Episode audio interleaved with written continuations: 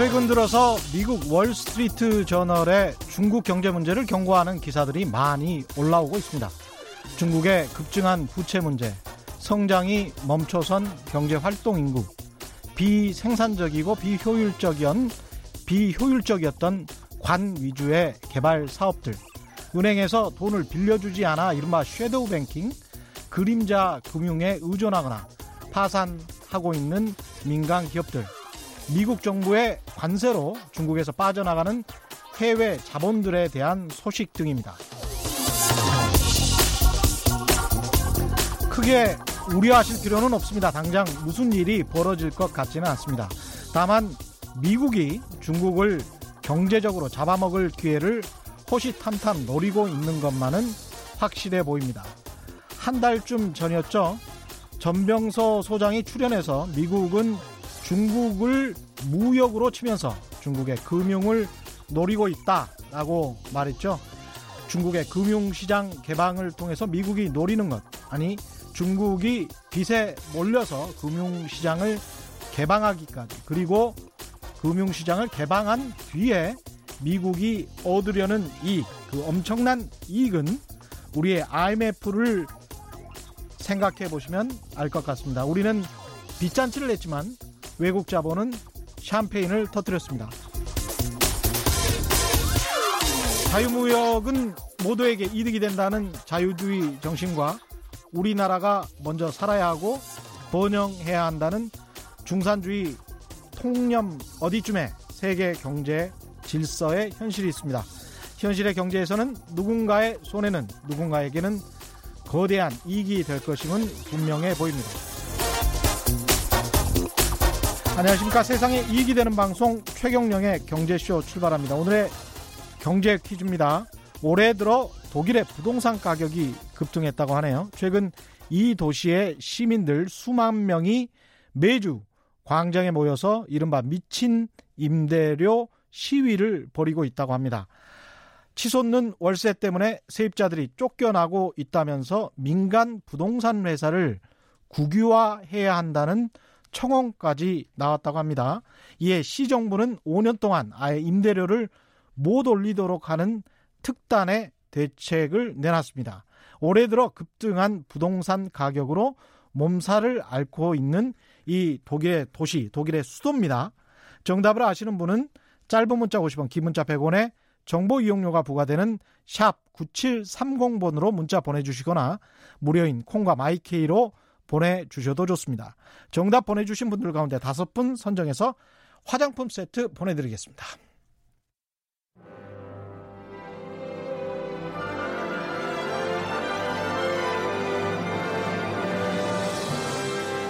이슈 심화 토론. 우리 경제 핫 이슈에 대해 최고의 전문가들을 모시고 여러 걸음 깊이 들어가 봅니다.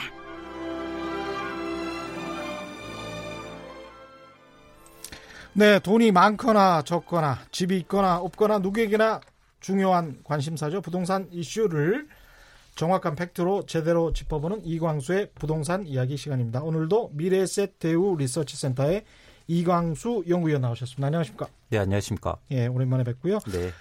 YTN에서 기자로 일하다가 제 옆에는 현재는 핀란드에서 유학 중인 특이하신 분이죠. 최원석 전 YTN 기자가 방학 중에 와 계십니다. 이광수 위원과 함께 유럽 이야기 같이 해주실 겁니다. 안녕하세요. 안녕하세요. 최원석입니다. 예. 최원석 전 기자, 최원석 씨라고 그냥 부르겠습니다. 네, 편하시죠. 예. 예. 최원석 씨는 지금 핀란드에서 어느 대학에서 무슨 과정이 있습니까? 네, 저는 핀란드 산타클로스 마을로 알려진 로바니엠이라는 도시에서 산타클로스 마을. 예, 예. 핀란드 라플란드 대학교가 있고요. 예. 이제 그곳에 미디어 literacy 교육 과정을 공부하고 있습니다. 그렇 그러네요. 저도 미디어 literacy를 공부를 했었는데 그래서 학위를 따고 그랬는데 그런 점에서 많이 통해요, 사실은. 그래서 서로 간에 이메일이나 뭐 여러 가지 SNS나 많이 서로 전달하고 소식도 주고받고 그랬었던 사이입니다. 예전부터 사실은 알았어요. 그리고 YTN에서도 참 열심히 일했던 기자였는데 또 공부가 좋다고 또 핀란드로 갔습니다. 핀란드에서 이렇게 기자 출신이 가가지고 유럽의 소식을 그래도 기자의 눈으로 전해주는 것도 아주 좋을 것 같아요. YTN에서는 몇 년 동안 기자로 일했죠? 어, 횟수로는 5년 일했습니다. 5년. 네.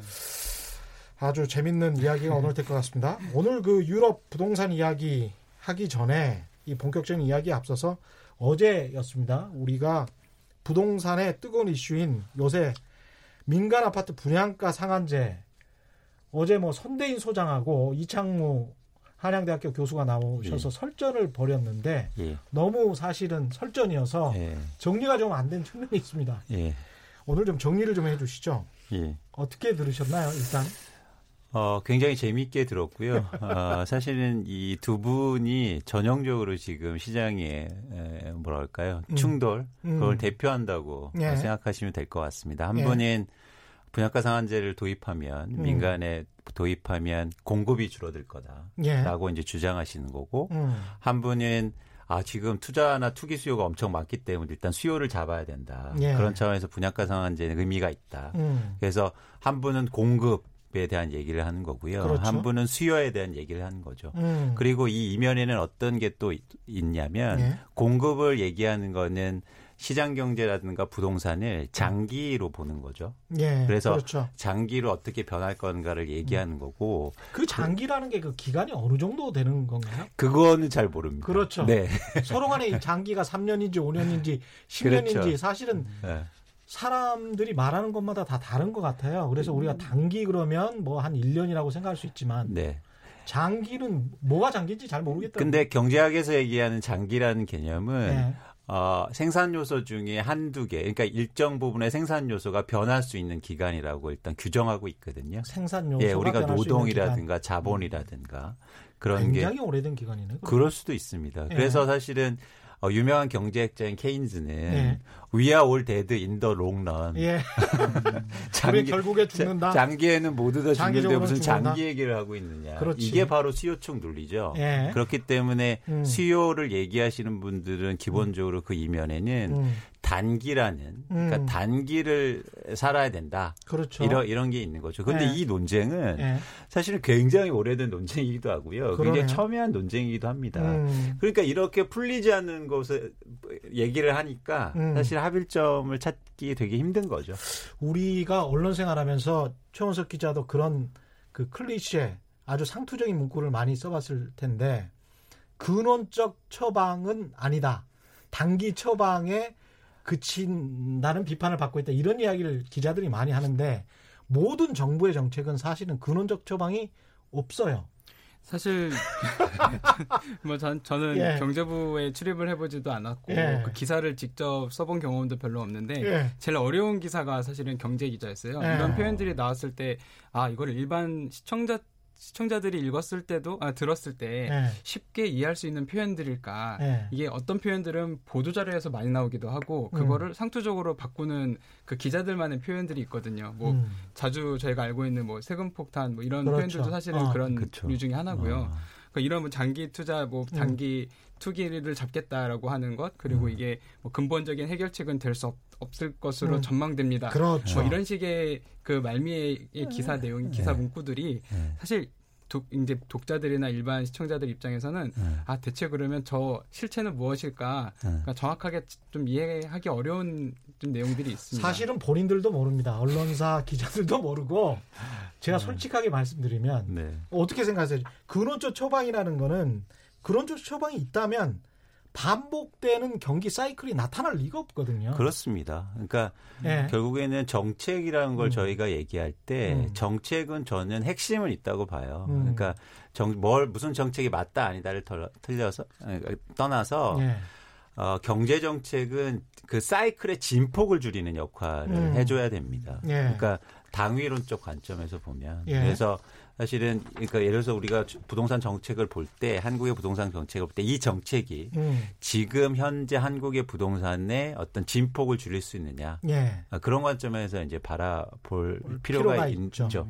지금 그러면 그 관점에서는 어떻게 생각하십니까? 분양가 상한제로 집값을 잡을 수 있다는 정부의 주장에 동의하시나요? 아니면 어떻게 생각하십니까? 당연히 가능성이 굉장히 큰 거고요. 음. 진폭을 줄이기에. 제가 예. 그 근거 자료로 계속 말씀드리는 게 예. 일단 항상 전, 정책이 이 시장에 영향을 줄 거냐 말 거냐를 살펴볼 때 음. 지금 강남을 중심으로 해서 한국의 서울의 집값이 왜 올랐느냐를 면밀히 검토해 볼 필요가 있다는 거죠. 예. 두 가지가 이유인데요. 첫 네. 번째는 뭐냐면 지난해 2018년도 집을 사는 사람들한테 다 집을 왜 삽니다, 왜 삽니까 이렇게 해서 답을 얻게 돼 있어요. 예. 그게 자금 조달 계획서라는 건데 그렇죠. 거기에 보면 60%에서 70% 이상이 나는 투자로 집을 삽니다. 이렇게 답변을 합니다. 아 진짜요? 네. 아. 그러니까 뭐냐면 자 2018년도 특히 7, 그게 8월 요, 요즘에도 그렇습니까? 그렇습니다. 그래요? 그러니까 7, 7월 아. 8월 달에 자금 조달에 대해서 조, 조달 그러니까 집을 왜 사는지 이렇게 예. 신고하게 돼 있는데 예.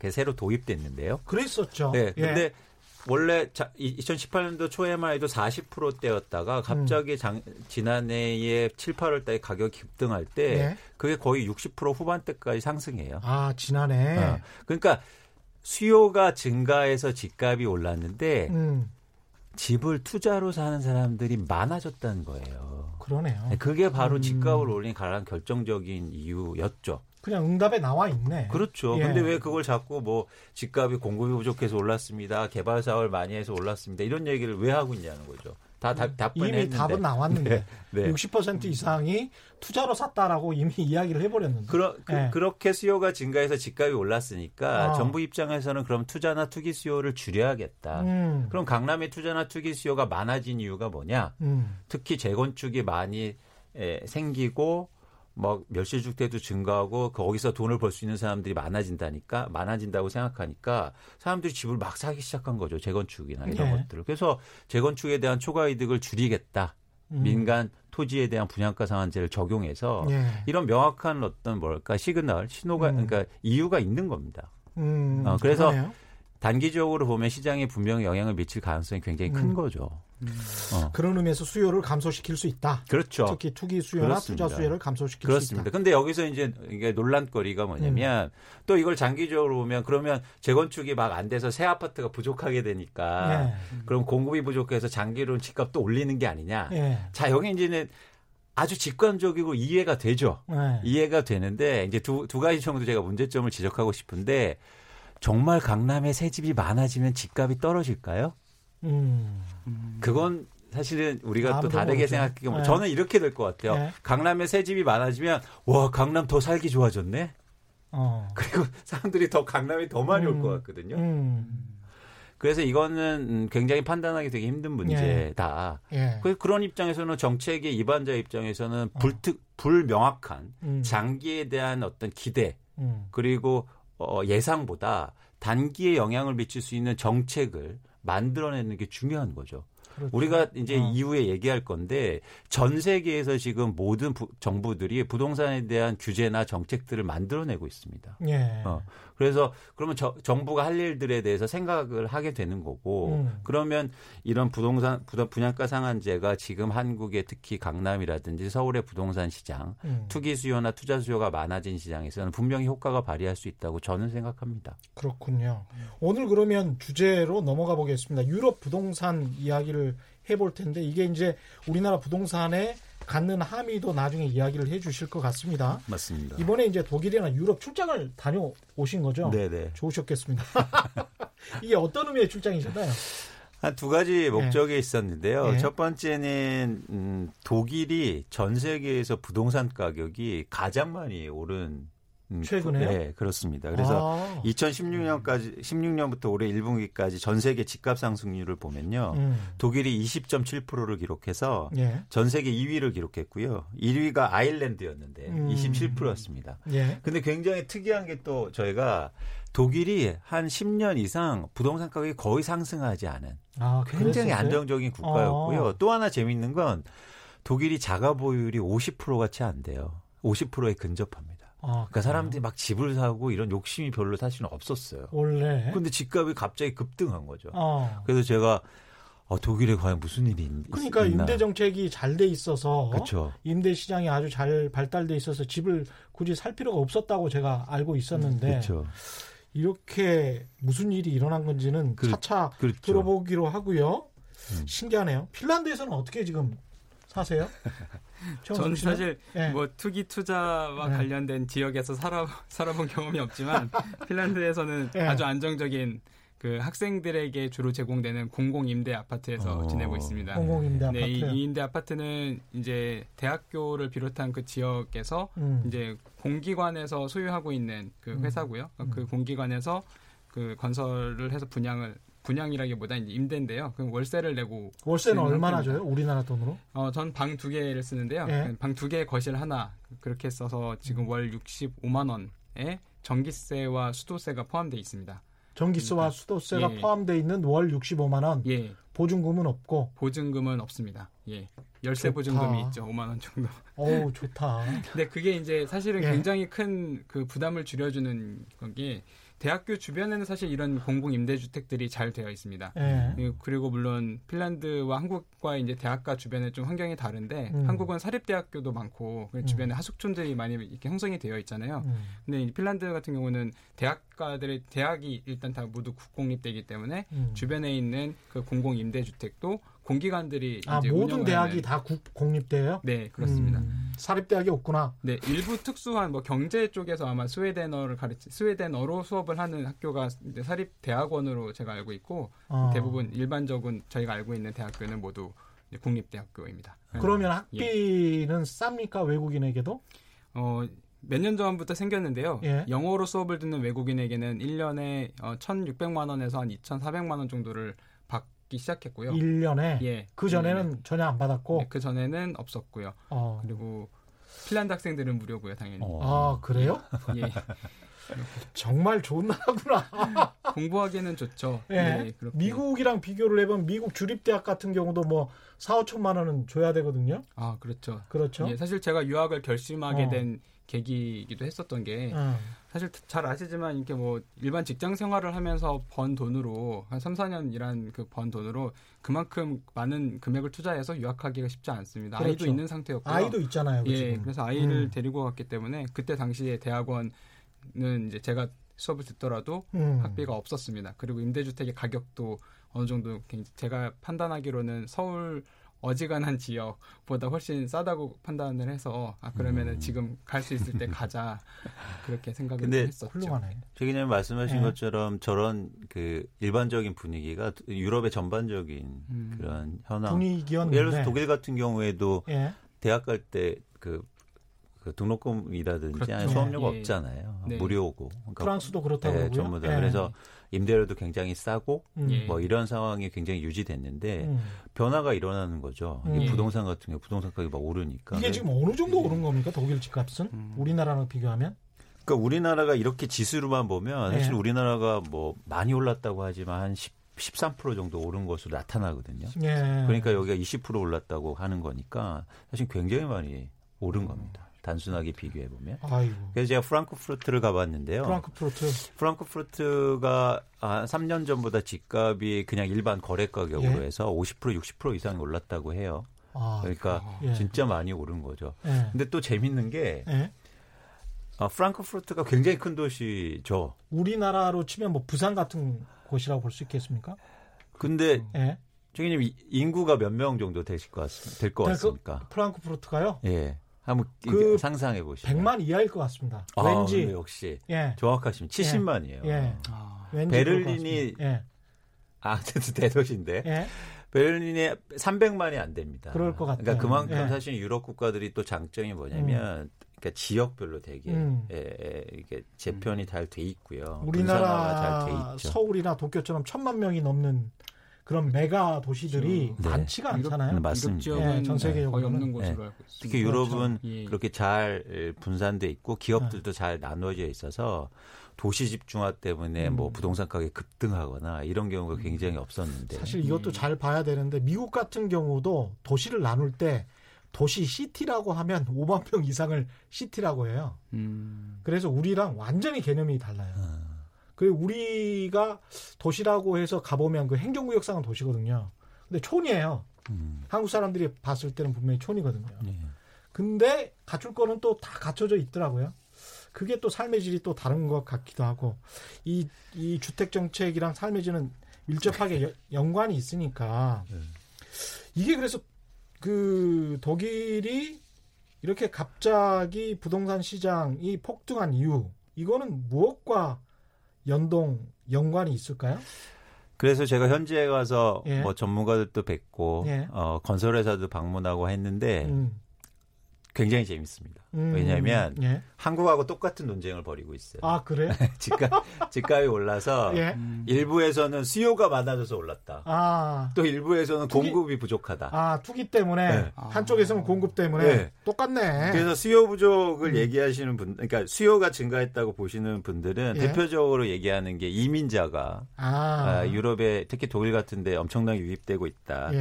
예. 2020년까지 2020년까지 예상되는 게 매년 40만 명 이상씩 독일에 유입된다고 하거든요. 그러니까 이민자들이 유입되니까 당연히 수요가 증가해서 음. 가격이 오르고 있다. 일부 예. 주장은. 예. 그래서 일부 주장으로 이민자를 규제해야 되는 거 아니냐. 예. 근데 약간 이제 한국하고 다른 측면이죠. 예. 우리는 외부 유입은 없잖아요. 예. 별다르게 예. 없죠. 예. 그래서 우리는 근데 서울만 보면 얘기한 거예요. 지방에서 막 올라온다. 예. 다 서울에 살고 싶어한다. 아. 뭐 이런 이런 논리 논, 주장이 하나 있고 하나는 집이 부족하다. 어. 그래서 또 집이 왜 부족하냐면 음. 고령화가 되면서 음.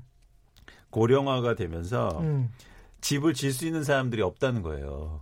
집을 지을 수 있는 사람들이 없다? 어, 아, 저- 숙련된 기술자들이 부족하다. 재밌습니다. 저병 사실 그 그냥 잠깐 예. 예, 예. 말을 보태자면 핀란드도 사실은 이 노령화 때문에 네. 건축 시장이 굉장히 좀 많이 활성화되고 있는 몇몇 도시들이 있는데 음. 예를 들면 관광 도시 제가 살고 있는 곳은 관광 도시잖아요. 음. 이런 곳들에 뭔가 건물을 계속 지어야 되는데 너무 노인들이 많은 거예요. 지금 그 주택 현장에서 실제 일을 할 수 있는 노동력이 부족해서 어, 외국인 노동자들 에스토니아, 러시아, 뭐 폴란드 이쪽에 굉장히 많이 와서 일을 하고 있습니다. 여름철에 특히 짧게 일을 할 수 있잖아요. 음. 겨울이 길고 여름이 그러네요. 짧으니까 그게 사실 핀란드에서도 뭔가 좀 재밌게 보는 현상이라고 저도 그 현상입니다. 그것도. 참 예. 재밌네요. 이게 이게 거의 다 단독주택이니까 그런가 보죠. 근데 예. 지금 뭐 프랑크푸르트나 독일 같은 데서도 오, 뭐 높진 않지만 예. 우리나라처럼 높진 않지만 5층이라든지 10층 미만의 어. 이런 맨션이라든가 아파트들도 많이 지어지고 있거든요. 예.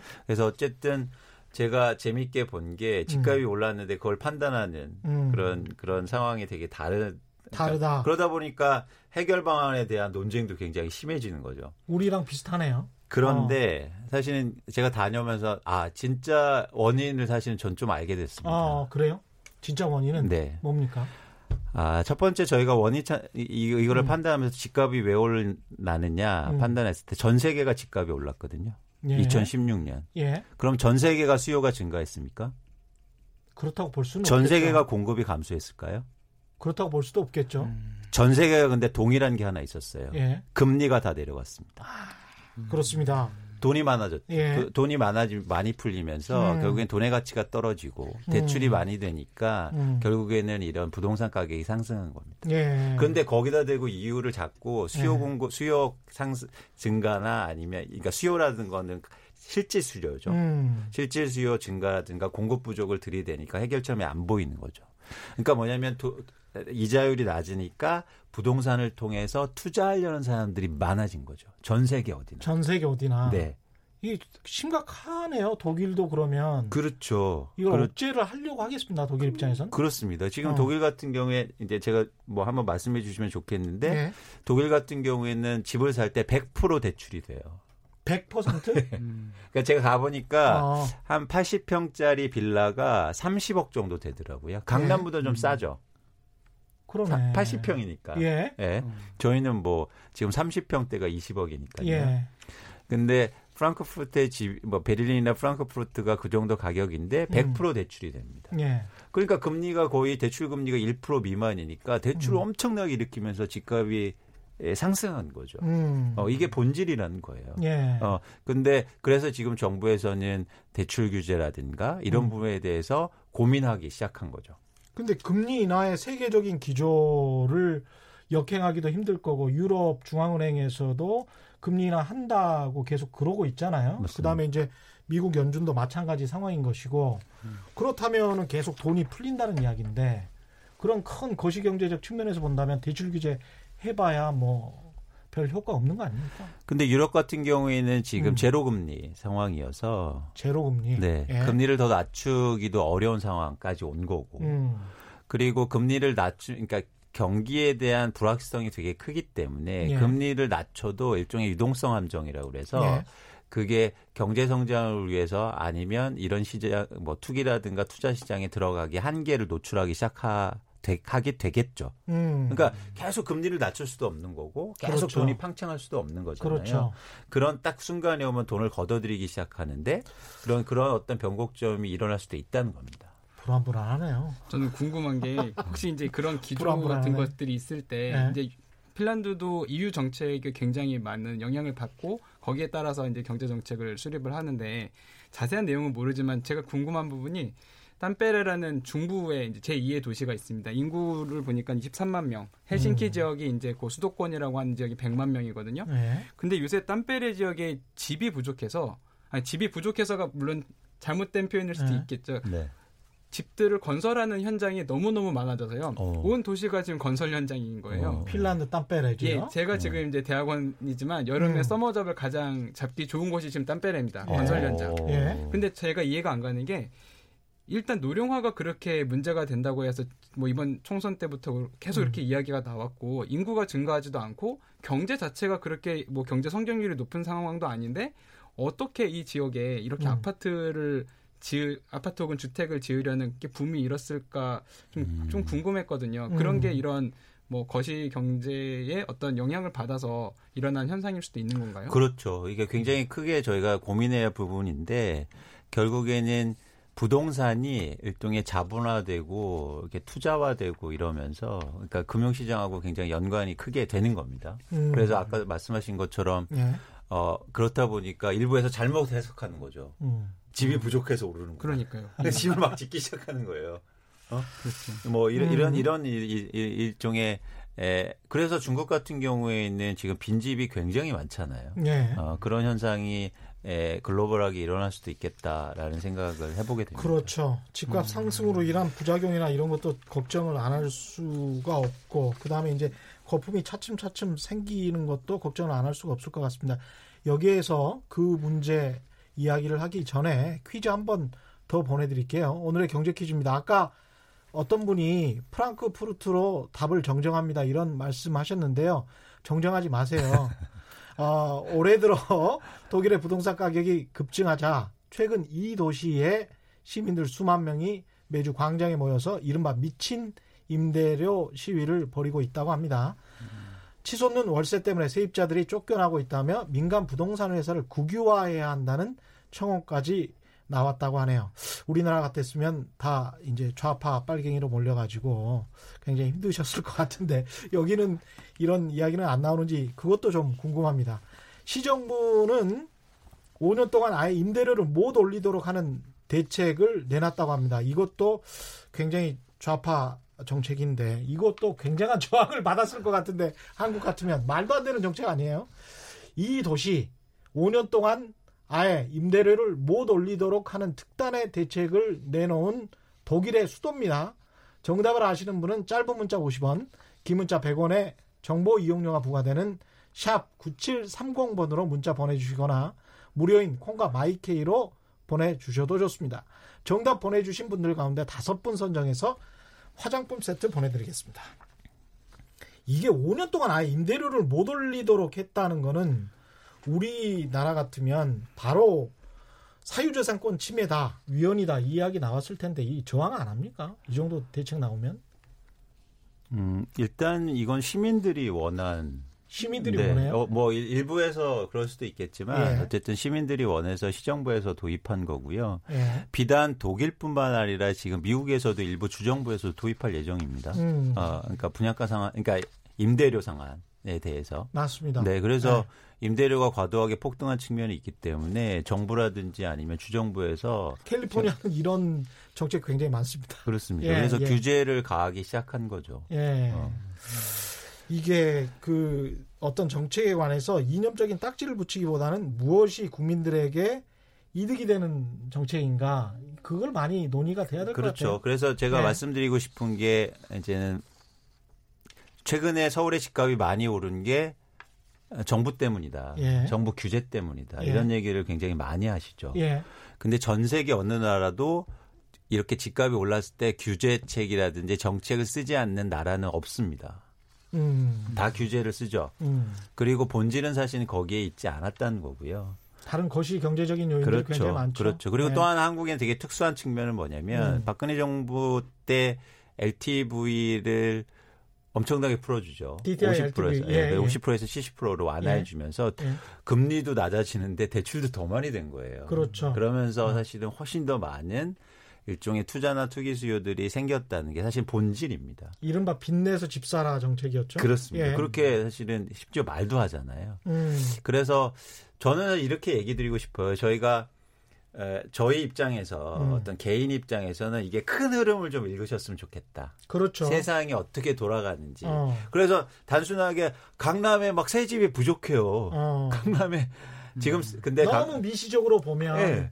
강남에 놓치기 쉬운 거죠. 네, 재건축 예. 안 돼서 갑자기 공급이 새, 새 아파트가 부족할 게될 거예요. 음, 아니면 예. 아니면 갑자기 어떤 투기꾼들이 몰려서 두 채주씩 사서 막 강남 집값이 올라요. 사실 예. 이거보다 조금 경제의 큰 틀을 이해하고 음. 그 안에서 우리가 어떻게 행동하고 어떻게 방향성을 잡을 건가에 대한 고민이 굉장히 필요하다.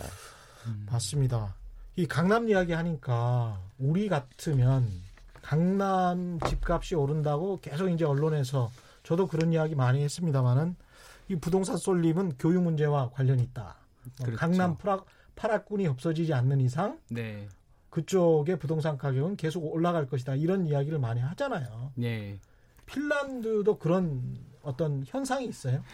뭐 일단 강남이라는 지역은 저는 제가 알고 있기로는 전 세계적으로 특수한 지역이라는 아. 생각이 들고요. 교육과 뭐 부동산 여러 가지 예. 뭐 요소들이 다 이제 결합된 음, 지역이잖아요. 음, 뭐 문화적으로나 그렇고. 음, 근데 헬싱키 지역에서 뭐 학군까지는 아니지만 좋은 학교로 이렇게 알려진 곳은 있지만 그 음. 학교에 가기 위해서 그 지역에 뭐 주택의 이제 집 임대료가 뭐 음. 폭등한다든가 이런 일은 없는 것으로 알고 있어요. 음. 그런 학군을 위해서 뭐 옮긴다 이런 개념은 아니고 오히려 네. 직장이나 교통 편의 그 변화 때문에 예. 일하기 좋은 곳으로 몰려드는 경향은 있더라고요. 음. 근데 그 헬싱키 지역 같은 경우는 어, 너무 안쪽이 이제 과밀화돼서 더 이상 어떤 집들이 더 지어질 수 있는 상황은 아니고 음. 그 주변 도시로 지금 일산 신도시나 이런 분당 같은 개념으로 음. 퍼지기 시작했는데 뭐 학군 때문이라기보다 조금 더 좀 안정적인 음. 곳에서 계속 오랫동안 지낼 수 있는 곳으로 많이 이사를 가시더라고요. 음. 그리고 뭐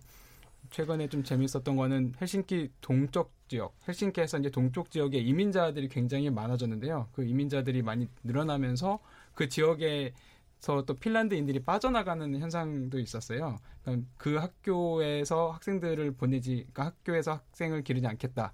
이런 마음을 가진 보수적인 성향의 핀란드인들은 또 다른 지역으로 이렇게 이동을 하는 경우도 있었죠. 근데 그게 음. 뭐 이게 눈에 띌 만큼 어떤 학군을 형성하거나 음. 반대로 학군을 이제 이렇게 학군이 없어지는 그런 개념은 아닌 것으로 알고 있습니다. 음. 음. 네. 이게 특이한 게 독일 같은 경우에 이렇게 가격이 폭등했다고 하는데 가격 규제를 안 하고 아까 보니까 5년 동안 임대료를 못 올리는 뭐 임대료 규제를 하는 이유가 뭔가요?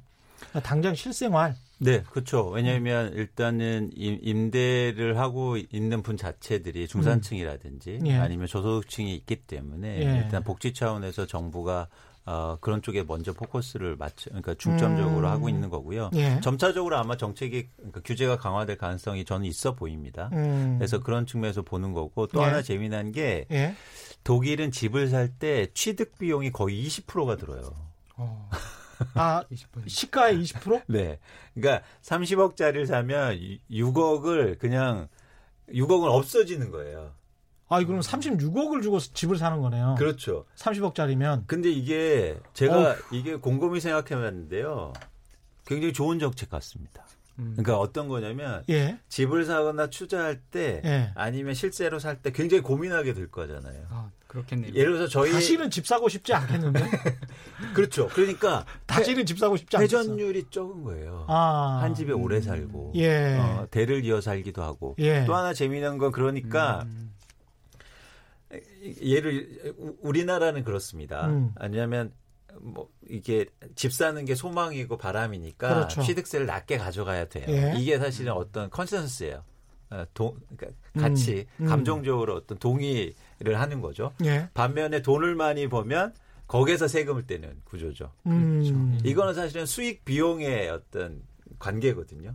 그러고 보면은 집을 잘 좋은 시기에 사서 어, 잘 팔아라. 그래서 그 어떤 자본 이득, 부동산을 통해서 얻는 양도 이득은 당신이 잘 먹어라. 뭐 이런 구조인 거네요. 우리나라가. 그렇죠. 아. 그렇죠. 근데 어, 이 세금 구조 자체를 보면 그렇게 취득 비용이 세금도 비싸고 음. 거래세도 비싸고 심지어 중개 수수료도 거의 한 6% 7% 되거든요. 중개 수수료가 네. 6%. 예, 예. 부동산 중개업 하시는 분들은 독일로 네. 이민 생각해 보셔도 될 것 같습니다. 그러다 보니까 집을 살 때 굉장히 예. 신중한 거예요. 아. 그리고 아. 일생에 한 번 사고. 네, 예. 기자님. 예, 그렇 저, 예, 맞습니다. 예. 음. 저도 사실 집을 사보려고 했습니다. 어, 아, 이게- 그래? 핀란드에서? 월세, 예, 월세 65만 원이지만 제가 아까워요. 아니, 그래서 아깝죠. 아. 월세잖아요. 나가는 아. 돈이고. 그래서 이 임대 방식으로 어떻게 장, 뭐 어쨌든 좀 길게 길게 하거나 아니면 음. 너무 값이 비싸지 않으면 음. 이제 대출을 뭐 한국에서 받아서 옮긴 다음에 사보는 식으로. 왜냐면 아. 그 지역 안에서는 제가 신용이 없어서 대출이 안 됐고요. 음. 어, 근데 이게 비싼 거예요. 이 취득 비용이 제가 기억하기로도 20% 가까이 됐던 걸로 기억해요. 핀란드도? 네. 어. 근데 제가 사려고 했었던 집이 대학교 앞에 유럽 그냥 전반이 방 그렇구만. 하나짜리 한 18,000만 원 정도의 집이었는데 음. 그 집을 사려고 해도 한 거의 2천만 원 정도의 그 뭐 수수료나 이것저것을 하고 나면 2천만 원까지는 아니었더라도 굉장히 너무 부담이 커서 1억이 음. 넘어가는 비용이 필요하더라고요. 그래서 우리가 취등록세가 한 어. 2% 수준 되는 거죠. 그쵸 2%에서 3% 2%에서 3% 됩니다. 수준 네, 되는 네. 건데 거의 거예요. 10배를 예. 받네요. 근데 그럼에도 불구하고 투기를 하시는 분들은 또 예. 이렇게 이걸 부담하고 사시는 그렇, 그렇죠. 근데 어. 그만큼 이제 투자자들이 많지는 않은 거죠. 우린, 음. 우린 아주 이 부동산 투자를 일반적으로 생각하잖아요. 그래 거래량이 뭐 바닥이어서 뭐 부동산 시장이 안 좋아요. 이게 이제 일반적인 우리나라 언론의 기사거든요. 그렇습니다. 근데 거래량이 제가 가끔 주장을 하는 건데 거래량 바닥이면 서민들 입장에서는 마음이 편안할 수도 있습니다. 왜냐하면 서민들 입장에선 집을 막 이렇게 옮겨 다니는 것보다는 한두 곳에서 그냥 정착해서 그냥 쭉 사는 게 좋거든요. 맞습니다. 예. 그렇죠. 그래서 저희가 좀 이런 이런 좀 다녀와서 이- 음. 이런 생각을 좀 했어요. 음. 왜냐면 저희가 세, 소득 그러니까 세금 구조라든가 아니면 음. 정책도 좀 바뀌어야 되지 않을까. 취득세를 이렇게 많이 해버리고 네. 양도소득세는 줄어 오히려 줄여주는 오히려 그럴 네, 수 네, 있겠죠. 네. 충분히. 그 게 제가 사실 투기라는 개념이 사실 음. 뭐 제가 투기를 해본 경험이 없으니까 음. 투기라는 것을 뭐 정부가 예를 들면 규제하기 전에 어느 정도 분석을 하는 음. 징후 같은 게 있는 건가요? 예를 들면 이런 집을 어떤 사고 파는 패턴이나 이런 것들이 음. 이게 투기로 보인다고 하면 이런 음. 정, 이렇게 뭐 취득세라든지 양도소득세나 이런 것들을 좀 조정을 하게 되는 계기가 있습니까? 뭐 일일이 다. 물어볼 수는 없죠. 아까 말씀드린 것처럼 최근에는 이제 의향을 이렇게 제출하게 돼 있는 거는 하지만 네. 이제는 그걸 다 물어볼 수는 없으니까 일단 정부에서 생각할 때는 가격이 많이 오르면 투자나 투기라고 생각하는 거죠. 야. 네, 그거를 그렇게 이제 대입해서 그렇게 그래서 생각하는 규제가. 필요하다. 음. 그 부동산으로 얻는 그 소득에 대한 불로소득 있잖아요. 네. 애담 스미스도 뭐 불로소득에 관해서 부동산 불로소득에 관해서 굉장히 싫어했다라고 이야기를 하잖아요. 네. 독일 사람들의 일반적인 생각은 어떻습니까? 불로소득에 관한. 싫어하는 것보다 예. 그러니까 제가 뭐 독일에 오래 살고 예. 이런 건 아니지만 그렇죠. 제가 여쭤보고 예. 이- 이렇게 해서 얻은 결론은 음, 사실 투자에 대해서 크게 관심이 없더라고요. 관심 자체가 없다. 음, 그냥 어, 내 집 하나 사는 거 음. 그리고 오래 사는 거 정말 주거의 개념이군요. 그렇습니다. 그리고 마당에서 애들이 음. 뛰어놀고 왜냐하면 음. 취득비용도 높고 막 거래가 빈번하게 일어나진 않, 않으니까 예. 그래서 그런 식으로 받아보려는데 최근에 글로벌하게 뭐 돈이 쏟아져 내, 내서 집값이 음. 오르니까 되게 예. 당황하고 있는 상황. 그렇군요. 그렇죠. 어떻게 네. 보면 네. 그 한국 사람들 입장에서는 그 독일 사람들은 촌 사람들 인것 같습니다.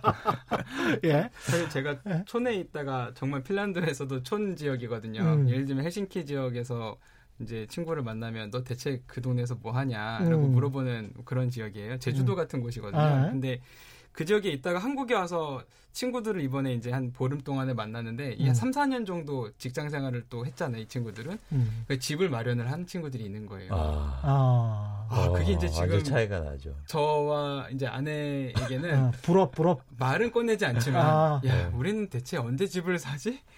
이건 상상도 아. 못하는 일이거든요. 서울 시내는 이제 이미 꿈도 못 꾸고요. 불안하기도 예. 하고. 저 이제 어머니가 이제 뭐 대표적으로 저희 어머니가 음. 강원도에 살다가 집을 처음으로 저희 집으로 산 게 일산 신도시에 음. 아. 처음에 신도시 생길 때 네. 음. 왜 분당을 안 가고 일산을 가는지 뭐 그런 고민을 많이 하셨잖아요 그때도. 음. 근데 일산으로 가더라도 그쪽 지역도 이제 너무 비싼 거예요. 그렇지. 그러니까 모르겠습니다. 이제는 뭐 외국을 어쨌든 유학을 가고 그 안에서 살아야 될 수도 있는데 한국에 음. 와서 직장 생활하는 친구들 입장에서는 아 이 친구들에게 이 친구들도 얼마나 돈을 많이 써서 뭐 집, 집을 마련했을 것이며 뭐 음. 저한테는 이제 약간 언감생심의 약간 세계가 됐는데 뭐 예. 일단 공부를 많이 해야 되겠네요. 최경령의 경제쇼는 문자가 많이 오기로 유명하죠. 이 아. 굉장히 좀 많이 많은 문자가 오고 있는데요. 좀 보여주실까요?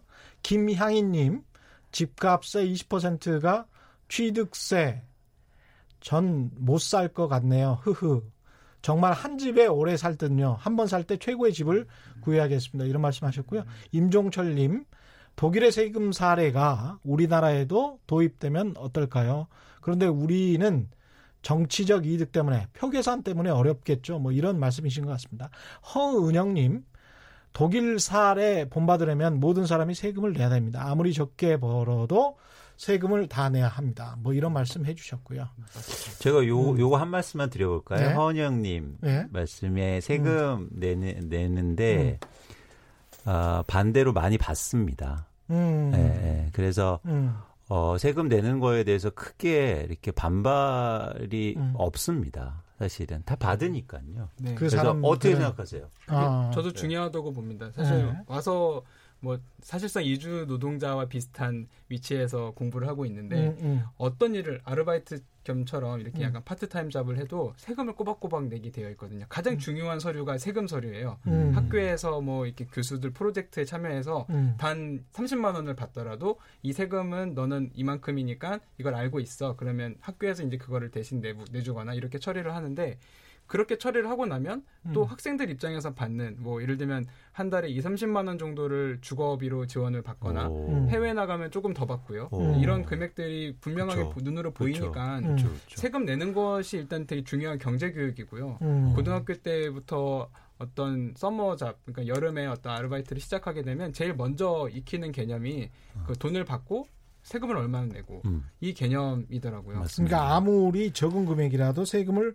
그렇죠. 낸다. 음. 예, 우리 같은 경우는 아마 이제 허은영님은 아무리 적게 벌어도 세금 다 내야 합니다. 이 말 속에 이런 의미도 포함되신 것 같아요. 그러니까 우리 같은 경우에 이제 근로 면세점이 있지 않습니까? 그렇습니다. 근로소득도 그렇고 네, 네. 자영업도 그렇고 음, 어 2천만 원 정도 선에서 그 이하로 벌면 음. 세금을 거의 안 내죠. 근로소득세도 네, 네, 그렇고 네. 자영업도 그렇고.